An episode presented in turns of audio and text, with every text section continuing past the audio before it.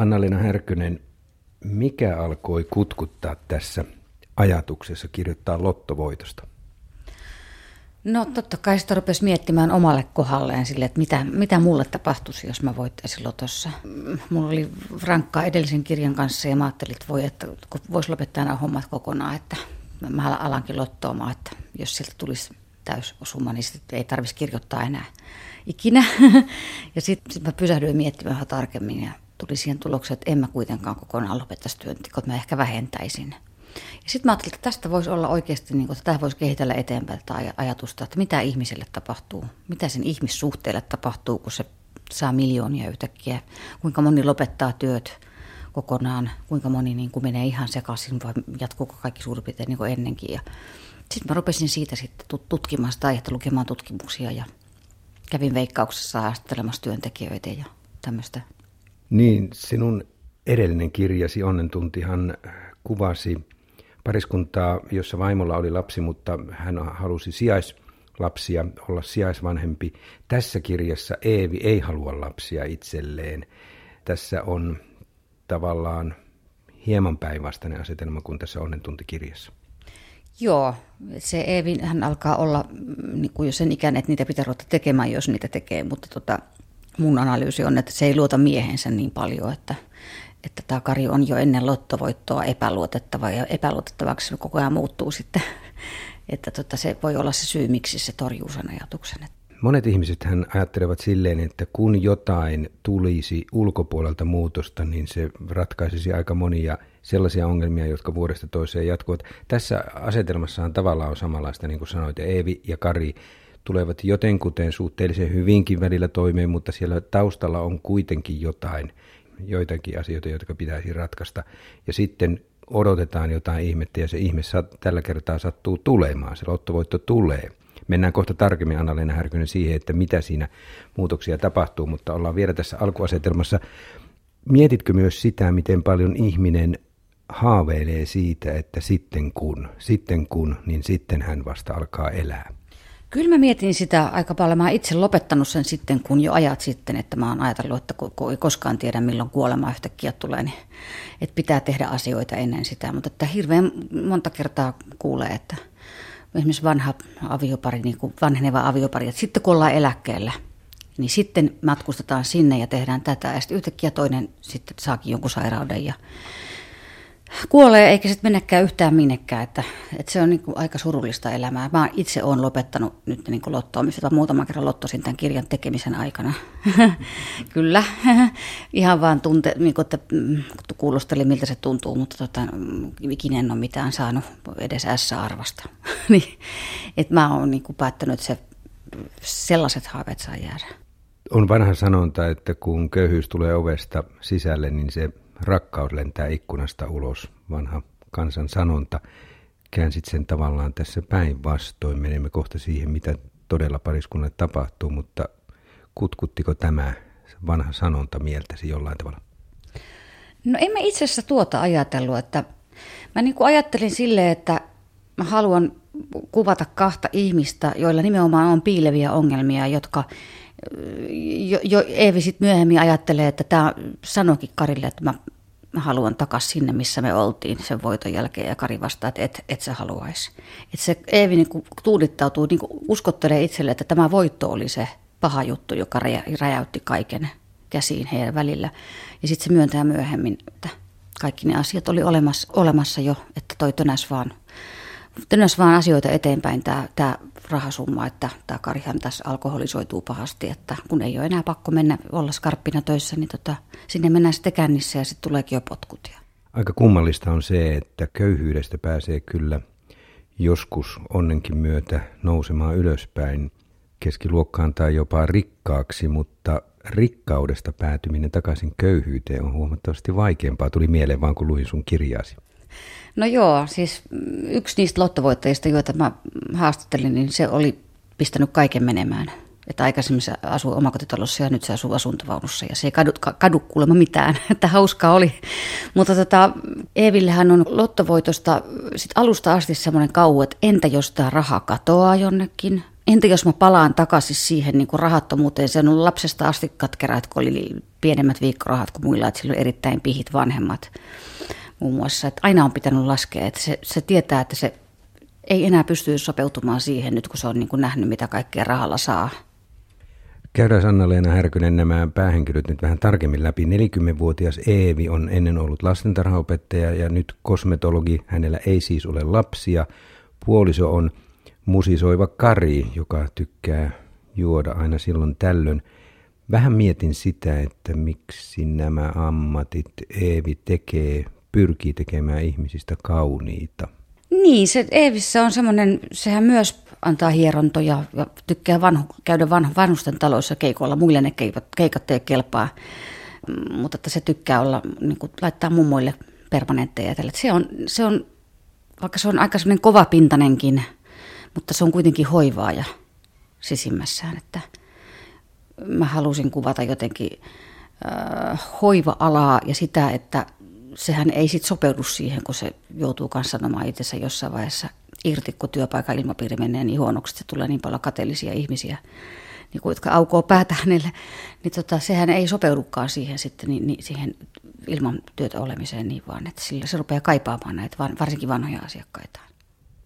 Niin, mutta hän sinnittelee aika pitkään töissä, että hän ei irtisanoudu sen takia, että hänestä on tullut rikas ja ei tarvitsisi tehdä töitä, vaan nimenomaan sen työpaikan ilmapiirin takia, koska ystävyyssuhteet muuttuvat. Näinhän se tässä tarinassa on.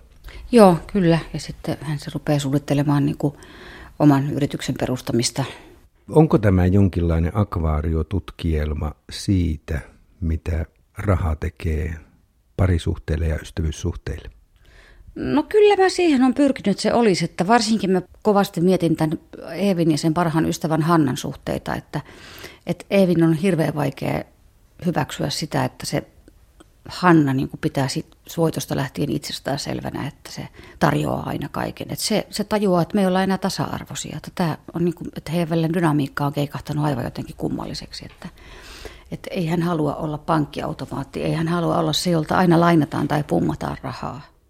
Niin, mutta se on tavallaan vähän hankala tilanne ratkaista ja ymmärsin sen kiusallisuuden, kun luin sinun kirjaasi, että kun toisella on rahaa kuin roskaa ja toisella on suht niukasti, niin eihän se kahvila- tai ravintolalaskun maksaminen, eihän se merkitse mitään sille toiselle, sille Eeville, kun se ei heilauta hänen talouttaan, mutta Hannalla se voisi jonkin verran auttaa, niin tavallaan asia, jota ei voi ratkaista.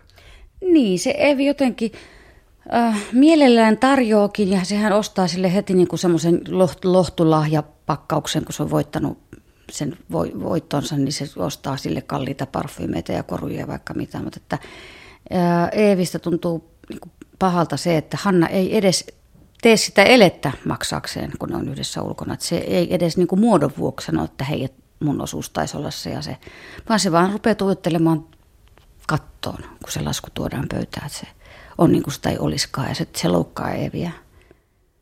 Plus, että siellä taustalla on vielä vanha velkasuhde.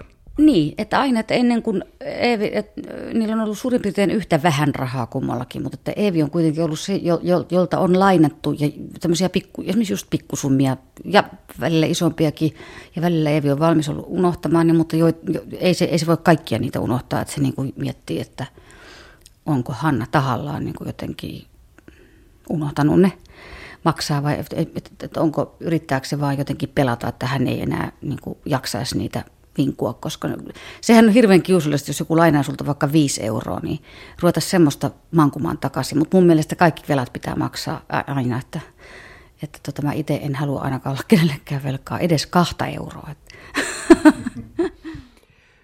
Eevi ja Karin suhde tässä tulee ensimmäisenä ongelmalliseksi ja sitten nämä ystävyyssuhteet Hannaa ja jossain vaiheessa myös entiseen koulukiusaajaan Virveen, mutta katsotaan tätä Eevi ja Karin suhdetta. Mitä siinä itse asiassa muuttuu, kun siinä on aikamoinen määrä rahaa välissä? No ainakin Eevi sillä itsenäistyy, että se, siitä on yleistä, että sen ei tarvitse esimerkiksi pyöristellä enää summia niin kuin pienemmiksi, kun se on ostanut jotain, niin aikaisemmin se on niin kuin valehdellut Karille, että joku on maksanut vaan vaikka 30, vaikka se olisi maksanut enemmän. eikä se pääse heti sitä tavasta irti, että se rupeaa niitä pyöristelee edelleenkin. Sitten ei se ollut 400, vaan se oli 350. Että Eevi tajuaa niin myös sen, että sen tiedostaa yhtäkkiä, että hänen ei olekaan pakko olla tässä. Se on niin jotenkin alistunut tämmöisiä, nämä liitot on, ja, ja tota, että Kari on epäluotettava, vaikka se on hurmaava, verbaalisesti lahjakas, seksikäs, hauska, mutta että se yhtäkkiä tajuaa, että Herra Jumala, mä voin yksinkertaisesti lähteä tästä kävelemään. Mulla on rahaa, niillä on avioehto, juristi ehdottaa avioehdon tekemistä, mikä on erittäin järkevää. Tajut, hänellä on varaa lähteä ostaa oma kotia, jättää toi, jos, jos, jos toi jatkuu toi järjetön päihteiden käyttö. Tässä, jos ajatellaan eri varallisuustason ihmisiä, perheitä, niin kaksi köyhää ihmistä, jotka ovat toisissaan kiinni naimisissa, niin – siitä on vaikea lähteä, koska kumpikin on taloudellisesti riippuvainen toisistaan. Keskiluokkaiset ihmiset sitten taas ovat jo jossain määrin vapaita tekemään näitä päätöksiä, mutta sitten Kari ja Eevi, tavallaan se raha sitoo heitä. Siitä lähteminen on myös vaikeaa, koska kummallakin on se oma puoliskonsa siitä rahasummasta, niin ei sekään ole niin helppoa en ole mitään väestötutkimuksia lukenut, että eroavatko enemmän keskiluokkaiset kuin, kuin rikkaat tai köyhät, mutta köyhyydessä ei ole varaa erota.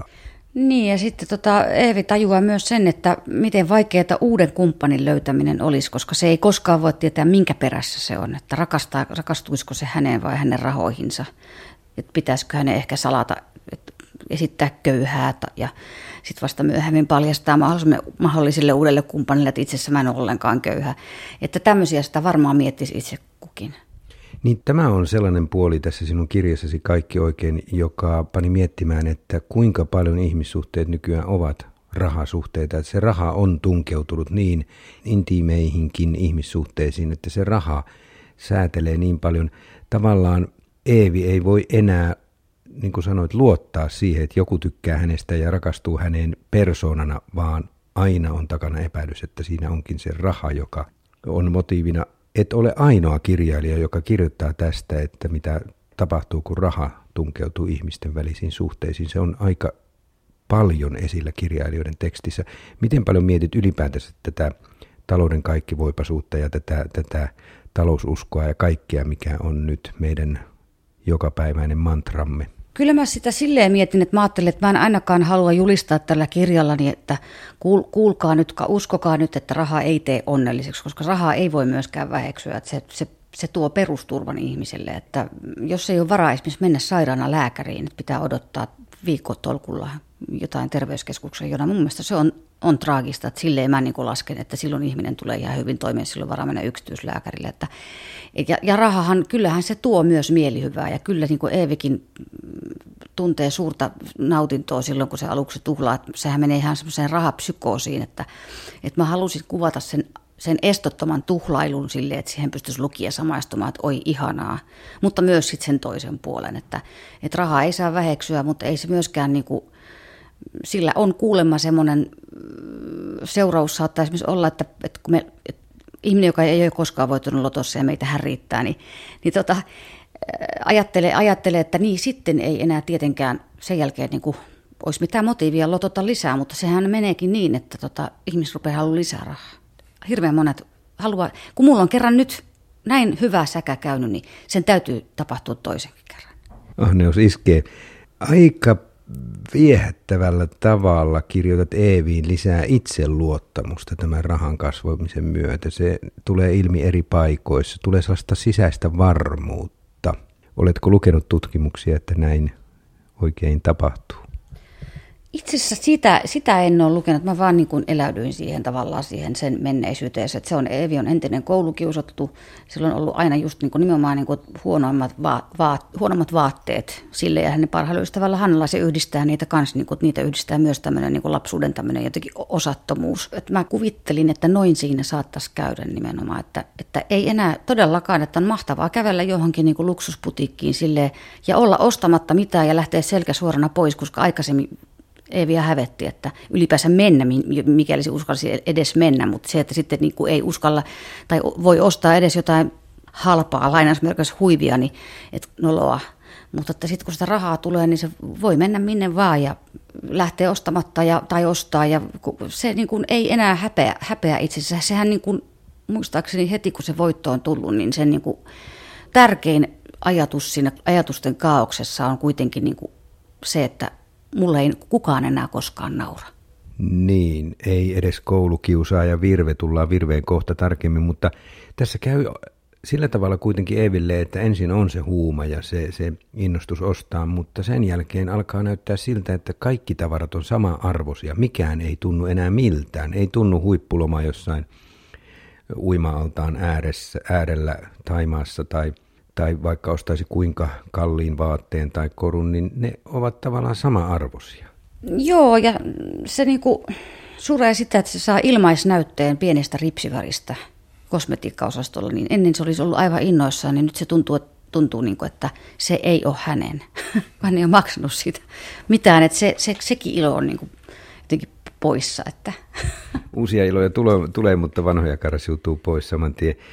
Onko raha tässä sellainen, että se antaa mahdollisuuden tai se houkuttaa maksamaan velat velkoina ja, ja kostamaan. Virve on entinen koulukiusaaja, joka on kiusannut Eeviä. Tässä Eevi löytää ratkaisun, millä hän rankaisee Virveä. Mitenkä paljon raha toimii tässä huonona esimerkkinä, että se antaa meille vapauden tehdä sellaista, mitä köyhyys ei antaisi? Onhan se aika säälittävää, että Eevi niin kuin kyllä kai tässä nyt voi paljastaa, mitä siinä tapahtuu. Mä olin vähän pettynyt Eevi. Joo, siis että mä olin yllättynyt myös. Mä halusin siihen jonkun tommosen törkeän ylilyönnin, mutta että se ostaa oikeasti liiketilan, jolla se ei tee mitään. Sille ei ole aavistustakaan. Se ostaa sen ja jättää sen tyhjille ja haluaa, niin kuin, että entinen koulukiusaaja, joka on lelukaupassa myyjänä, niin Eevi ostaa sen lelukaupan ja se saa kenkää se virve. Sitten myöhemmin Eevi järkyttyy, kun se näkee sen jossakin, että ei se olekaan luhistunut. Niin, hän näkee virven puistossa ja se oli hyvä, että kirjoitit tämän näkymän. Mulle tuli hyvä mieli lukijana siitä, että Eevi näkee, että ei se ole mitenkään niin kuin siltoja alle sortunut tai elämänsä menettänyt, vaan tyytyväinen, tasapainoinen ihminen siellä. Se oli tärkeä pieni jakso. Niin, että Eevi tajuaa, että sillä ei olekaan, että se on helpottava oivallus. Ei mulla olekaan niin paljon valtaa kuin mä kuvittelin. Että... Pitääkö jollain tavalla Anna-Leena Härkynen ajatella nyt sitten niin, että tietty niukkuus niukkuus on tervettä ja se pitää ihmissuhteetkin oikealla tolalla. No miten määritellään niukkuus niin. just, että mä kyllä esimerkiksi itse, niin kuin, että mä, mä en ole koskaan esittänyt, ettenkö mä olisi jollain tavalla materiaalista, että mä, mä tykkään niin kuin kauniista esineistä, tykkään kauniista vaatteista, tykkään matkustaa, tykkään tämmöistä ylellisyyksistä. Mutta sitten liikaa on tietenkin liikaa, että jossain vaiheessa kuulemme, jos ihminen mä, onkohan se oikein mitattu, että tietyn miljoona määrän jälkeen se raha ei enää tuo sitä turvaa ja onnea, vaan se on aivan saman tekevää. Ja silti sitä niin kuin halutaan lisää. Että kyllä mä niin kuin ainakin, taas mä palaan siihen, mä tiedän mikä tässä on. Ehkä mä, kun mä oon 50 kohta, niin mä joudun laukkaamaan lääkärissä aika usein, ties minkä kolotuksen takia, niin mä niin aina sit, ihanaa, kiitos Jeesus, mulla on varaa mennä yksityislääkärille. että, että se on niin kuin, että ei liika niukkuuskaan, ei siinä ole mitään romanttista siinä, että sä, sun täytyy joka kuun lopulla laskea, että voi kun palkka jo tulisi, että miten mä, tai sitten mun, mun mielestä se on, esimerkiksi se, kun lukee työttömiä haastatteluja, missä kertoo, että, että jonkun pesukoneen hajoaminen on katastrofi, koska se pistää koko talouden niin kuin sekaisin, niin se on kauheata. Niin, se oli oikeastaan mm, pikkasen yllättävää lukea se ja, ja myönteisessä mielessä, että täällä ei ole tippaakaan köyhyyden romantisointia. Karsitko sitä pois mielestäsi ja kirjoittamistekstistä? Mulla ei ole sitä koskaan ollut muutenkaan, niin, kuin, niin en ole karsinut mitenkään tietoisesti sitä. Helpostihan tämän vastakohta olisi, että köyhät ihmiset ovat aina onnellisia. Olet kirjoittanut täällä jossain vaiheessa, että keskimäärin ihmisten väliset suhteet on konfliktien välttämistä. Siis koko ajan pohjalla on konflikteja. Tuoko raha tässä sen, että se tuo enemmän esiin ne konfliktit? No kyllä esimerkiksi Eevin suhde sen pikkusiskoon Milkaan niin kuin kiristyy. Että Milka on hänestä niin kuin Eevistä rasittava hörhö, vaikka se rakastaa sitä niin kuin jo ennestään, mutta sitten kun se Eevi voittaa, niin se rupeaa vaatimaan vaikka mitä vaatimuksia, että perustetaan yhteinen ihme joku niin kuin luontaislääkeyritys ja nyt sun täytyy, sun on pakko hommata meidän Parkinsonia sairastava äiti yksityiseen hoitokotiin, eikä vaikka se äiti on tottunut olemaan tietyssä ihan hyvää hoitoa saa siellä, missä se on, että tota, kyllähän totta kai se kärjistää. itse mä ajattelen kyllä, niin kuin, mä tiedän onko sekin ikäkysymys, mutta että, että konfliktin, niin kuin, että huomaa, että konflikteja tulee jotenkin herkemmin, että on pinna on niin kuin lyhentyy iän myötä sillä tavalla ihmisten kanssa, varmaan niilläkin mun, mun kanssani, mutta että sietää vähemmän, että tulee semmoinen, niin kuin, että täällä eletään vain kerran ja näitä vuosia on niin kuin vähemmän edessä kuin takana, että tota, mä en nyt kat, jaksa katsella tuollaista. Mutta antaako se raha kuitenkin siihen vähän enemmän iskuvaimentajaa väliin, että sietää vähän enemmän toiselta kuin on siellä taustalla sitä rahaa? No ihan kiinnostava kysymys. Ehkä. niin.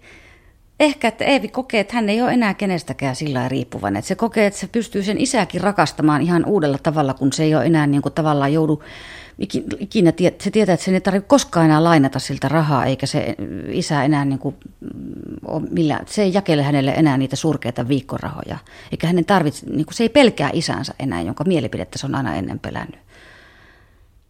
Mutta kyllä minä ajattelin myös Eeviä ja Karia, että vaikka Kari kaatuilee kännipäissään siellä asunnossa, että verta tippuu matolle, niin jotenkin se raha ikään kuin sitoo heidät yhteen ja antaa voimaa siihen, että tässä nyt vielä ollaan.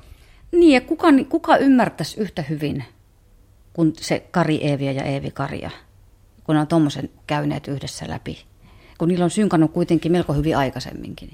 Plus sitten se, että kumpikin on toisissa kiinni vain sen toisen takia, ei sen rahan takia. Se alkuasetelma on ainakin siellä taustalla ikään kuin puhtaana, eikö näin ole? Kyllä, joo, näin se on. Että, ja mä niin näkisin niiden tulevaisuuden, mä yritin kirjoittaa siihen melko positiivisen kuitenkin lopun, vaikka se vähän jää auki, mutta kuitenkin silleen, että mä haluaisin, että ne jatkaisi yhdessä. Onhan se romanttinen ja nätti loppu siinä kirjassa kyllä Kyllä, kyllä. Vähän sellainen elokuvamainen. Näin sen heti silmissäni elokuvan loppuratkaisuna.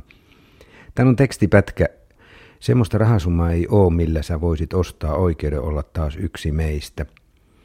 Mun mielestä tämä on sillä tavalla hienosti kärjistetty paradoksi, että ei ole olemassa rahaa, millä sä voisit ostaa sen oman tilanteesi takaisin. Sä et pysty sitä rahalla tekemään millään tavalla, kun se ystävyyssuhde on muuttunut. Niin, Eevi ei enää pääse takaisin siihen. Sehän kaipaa takaisin jossain vaiheessa niihin vanhoihin tunkkasiin pizzerioihin, missä ne Hannan kanssa istu niin kuin näiden parempien ravintoloiden sijasta. Että, että se, se niin kuin, tämä on lukenut ihan niin kuin, mä olen lukenut tota, Pasi Falki ja Pasi Mäenpään tämmöisen kahden sosiologin tekemän Lottomiljonäärit-nimisen tutkimuksen, niin siinä niin kuin sanottiin, että että vaikka olisi voittanut niin ison rahasumman, niin mielellään ihminen kuitenkin niin kuin samaistuu työtä teke, tekeviin raskautettuihin. Ja Eevihän haluaa, se ajattelee jossain vaiheessa, mä olen yksi noista. Edelleen mä olen varmasti yksi noista, kun se näkee katutyö, katutyöntekijä, jotka poraa jotain niin kuin katua. Et se, se, sillä on kuitenkin tarve. Se ei halua missään tapauksessa, vaikka se aluksi ajattelee, että mä oon vähän parempi kuin muut ja että nyt mulla, mä oon jotenkin, mä oon, musta on tietty semmoinen koske, koskemattomuus. Niin tota, silti se kuitenkin haluaa, haluaa olla niin kuin muut, että se kuitenkin haluaa olla samassa veneessä. Niin, mutta tässä on ju, juuri tämän, tämän tarinan mielenkiintoinen puoli, että hän, hänestä tulee itsenäisempi, mutta hänestä tulee myös ulkopuolinen tavallaan hän joutuu ulkopuoliseksi tahtomattaan. Niin, kyllä. Kun ne pitää uudessa hienossa asunnossaan tupaan tuliaiset, niin se on niin kuin näyttämö, johon tullaan niin kuin häntä ihmettelemään niin kuin jotain apinaa eläintarhassa, että, että kaikki kyselee, miltä tämä nyt tuntuu. Ja se niin kokee sen jotenkin äärettömän ahdistavaksi jopa niin ahdistavaksi, että hänen täytyy tavallaan peitellä, että ei se ole oikein niin, kuin niin arvokas kuin se todella oli se asunto, että hän jopa väittää sen lainarahalla ostaneensa. Joo, se, se valehtelee. Se ei valehtele ihmisille, että hänellä on asuntolainaa. Mikä ei pidä paikkaansa. Että se, se, niin kuin, ettei se tuntuisi toisilta niin pahalta, että ne tukehtuisi kateuteen. Yksi lause jäi minua askarruttamaan. Täällä yhdessä kohdassa kirjoitat, että hänen uskonsa kärsimykseen oli tuhottu. Mitä tällä tarkoitit? No mä tarkoitin sitä, että kaikki me varmaan aina ajatellaan, että joo, että, tota, kaikilla, että asioilla on oma merkityksensä, että jos käy jotakin kauheata elämässä, niin sit sille myöhemmin ehkä tai myöhemmin selviää, miksi näin kävi, että kaikilla on tarkoituksensa ja Eevi on itse niin kuin joutunut käymään kuitenkin kaikenlaisia asioita läpi. Sen elämä ei ole ollut mikään hirveän tasapainoinen, niin sitten se niin kuin on yrittänyt ajatella, että tällä kärsimyksellä on joku, joku merkitys ja että sitten kun se saa sen voiton ja lähtee yksin Taimaaseen että se saisi tuhlata siellä ilman todistajia ja menee ylelliseen hotellihuoneeseen, missä on oma uima-allas ja nauttii välillä, niin kuin, että, että se pystyy hetken jopa nauttimaan, niin kuin siellä se menee mereen uimaan ja ajattelee, muistaakseni siellä se just, että hänen, hänen, siellä ajattelee, että mun, mun uskoni kärsimykseen on tuhottu, että se yhtäkkiä keikahtaakin se ajatusmalli to, toisinpäin, että entä jos mistään tuskasta ei olekaan hyötyä, että kun sä otat kaikki, mikä ei tapa kasvattaa. Entä jos se ei niin olekaan? Mä oon kuullut muuten semmoisen sanonnan, että kaikki mikä tapa vituttaa, mikä huvittaa mua suunnattomasti. Siinä kohtauksessa, kun hän on Taimaassa, niin tuli mieleen, että kun ihminen kokee jonkun todella syvän, traagisen asian, niin hänen mieleensä tunkeutuu lapsuudesta hyvin voimakkaita asioita, tuskia – kokemuksia, joilla ei ole mitään tekemistä sen tuskallisen aikuisian kokemuksen kanssa. Tässä kun kirjoitit Eeviä Taimaaseen, niin kirjoitit sinne hänen muistelevan kohtausta Karin kanssa rannalla. Se oli kaunis kohtaus. Se toi minulle mieleen, että näinhän ihmismieli toimii, sekä hyvässä että pahassa, kun kokee jotain todella suurta, joko hyvää tai pahaa niin sieltä tuleekin yhtäkkiä sieltä muistikokemuksesta tulee tavattomasti asioita vanhoja lapsuudesta jopa. Oliko tämä mielessäsi, kun kirjoitit tätä kohtausta? Aa, no ei ehkä varsinaisesti tuo, että sen rantakohtauksen mä halusin kuvata siihen siksi, että osoittaakseni, jos lukija miettii, että miksi Eevi ton Karin kanssa on, kun se on niin hulttio, että, se, että, että miten, paljon niillä, miten paljon se rakastaa myös sitä sen hulluutta, että se ei myöskään ole koskaan tylsä, että se on valmis juoksemaan vaatteet päällä veteen. Jos Eeville nyt on semmoinen fantasia, että hänet pitää pelastaa, pelastaa merestä, niin, niin että se, että se lukijalle tuli selväksi, että tämä, tämä ei ole mikään turha jätkä kuitenkaan. Siellä on myös kohta, jossa kirjoitat, enää ei tarvitsisi etsiä itseään, tässä hän oli. Tuntukohan Eevistä siltä, että kun saa oikein paljon rahaa, niin ei tarvitse enää itse, itseään etsiä, vaan voi toteuttaa kaiken sen, minkä on haaveillut. Ja tuntuko sinusta kirjailijana siltä myös, että näin tulee ihmiselle tapahtumaan? Et jos se saa yhtäkkiä rahaa, niin se... No mm, ainakin niin kuin mä jotenkin koin sen niin, että, että kun Eevi saa sen rahan, niin se kokee olevansa ainakin hetken todella ehjä ja oma itsensä. Että, että sehän ajattelee ylipäänsä, että se voitto kuuluu hänelle, että se ei itse asiassa ole sattuma, vaan Jumala halusi antaa sen nimenomaan hänelle, koska hänellä on ollut niin niukka lapsuus ja nuoruus. Että se hetken ajattelee, että tämä, että tämä mä oon, että nyt, nythän se vastaus, että se oli näin yksinkertaista, että raha sopii mulle, niin kun, että se tekee mut todella, näin, näin, se tekee mut onnelliseksi ja tasapainoiseksi ja itsenäiseksi ja vahvaksi. Ja, mutta en mä kyllä usko, että oikeassa elämässä nyt ihan niin, niin kuin, vaikka se perusturvaa tuo, niin eihän, niinhän se Karikin, niin kuin mun mielestä Karin ole, kaikkein niin kuin oleellisin Karin repliikki on se, kun se sanoo kännipäissään joskus itkee Eeville, että mä en ole edelleenkään mitään. Että sekin oli kuvitellut, että tämä raha tekee hänestä jotenkin musiikillisesti lahjakkaamman, mikä ei pidä paikkaansa. Se on harrastaja, vaikka se on aina haaveillut, siitä tulisi ammattimuusikko. Se on levyosastolla myymässä musiikkia, mutta se ei osaa sitä kunnolla tehdä itse. Et se ei parantanut se, niin kuitenkaan sitä, sitä hänen niin huonommuuden tunnetta. Tulee mieleen kirjaa lukiessa, että onko onko ihmisillä monesti sellainen helpon elämisen harha, että kun on rahaa, niin koko elämä on helppoa. Mutta näinhän, näinhän ei tässä Eiville ja Karille tule käymään. Se elämä ei muutu yhtään sen helpommaksi, pikemminkin päinvastoin paljon vaikeammaksi. Niin, no ainahan sitä ajattelee, että naapuri on varmaan tasapainoisempi kuin minä. Kaikillahan meillä on omat vaikeudet elämässä. Että mä oon ainakin sen oppinut, että, että en enää niin kuin pelkän niin kuin jonkun ensivaikutelman jälkeen rupeaa ajattelemaan, että no tossa, tossapas onkin onnekas ihminen, että sille ei näytä olevan mitään, mitään huolia, että, että ei sellaista ihmistä tietenkään olekaan. Mutta joillekin sitä kyllä, niitä kyllä annetaan roppakaupalla, että enemmän kuin jaksaa, vaikka mä inhoista sanotaan, että kun kenellekään annetaan isompaa taakkaa kuin jaksaa kantaa, koska joillekin annetaan. Kuinka paljon tässä mietit sitä kirjoittaessa, että miten paljon ihminen menettää? Rahalla saa jotain, mutta miten paljon Eevi loppujen lopuksi menettää? Jääkö hänelle yhtään aitoa ystävää Karin lisäksi? No kyllähän ne sen Hannan kanssa kuitenkin niin kuin lähentyy taas. Et ei tuommoista, ne on tunteneet no, noin vauvasta asti, niin ei, ei semmoista yhden riidan takia voi, voida purkaa. Että kyllä mä niin kuin enemmän näkisin, että se Eevi kuitenkin niin kuin saa, kun menettää. Että eihän sillä lopullisesti mene mikään. Niin kuin, voi olla, että mä en voi tietää, kun noita ei ole olemassa noita ihmisiä.